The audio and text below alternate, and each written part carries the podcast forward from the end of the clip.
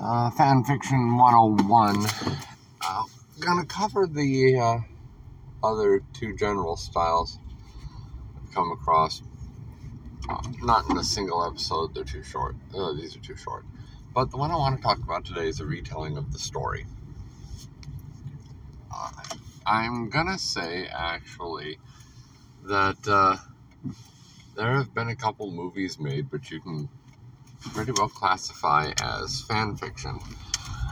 Uh, Lord of the Rings, the trilogy directed by Peter Jackson, counts as fan fiction under this category. It uses the same characters, the same events, the same order of events generally, but it puts it into a slightly different format and it fleshes it out differently. Now, they had the Tolkien estate permission to do this and they did it for money, which puts it in a different category of fan fiction. But it is still a retelling fan fiction. Well, there have been a couple that I've come across.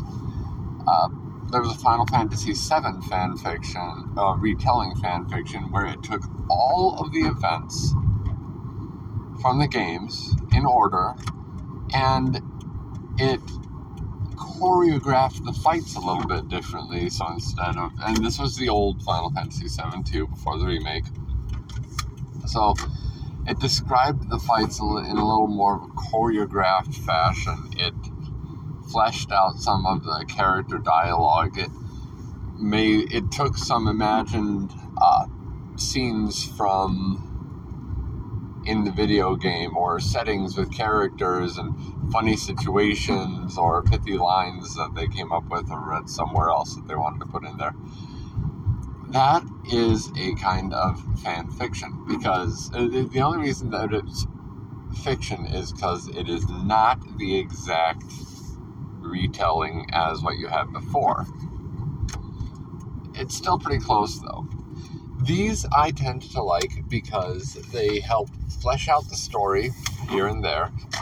Uh, and especially in the old games where the combat, like the, the battles themselves, could be highly dramatic, but the combat was not. The combat didn't look like a whole lot. It was select your order, and there were like two animations for what they would do. They would either, well, three animations. There was a use magic animation, which just came with different colors. There was a uh, use an item animation, which was the exact same, and there was an attack animation, which was always the exact same. Unless you had your special attacks. So fiction stories allowed so um fanfic retellings allowed the writers to make them a little more glitzy and glamoury and to it, it's a very different medium, but it allowed them to tell the story that they couldn't design themselves. I think it's a fun way to start because it's very much all the training wheels are on and daddy is helping you balance your bike sort of riding. So I'll come back to this a little bit later. In the meantime, take something old, make something new. Peace out.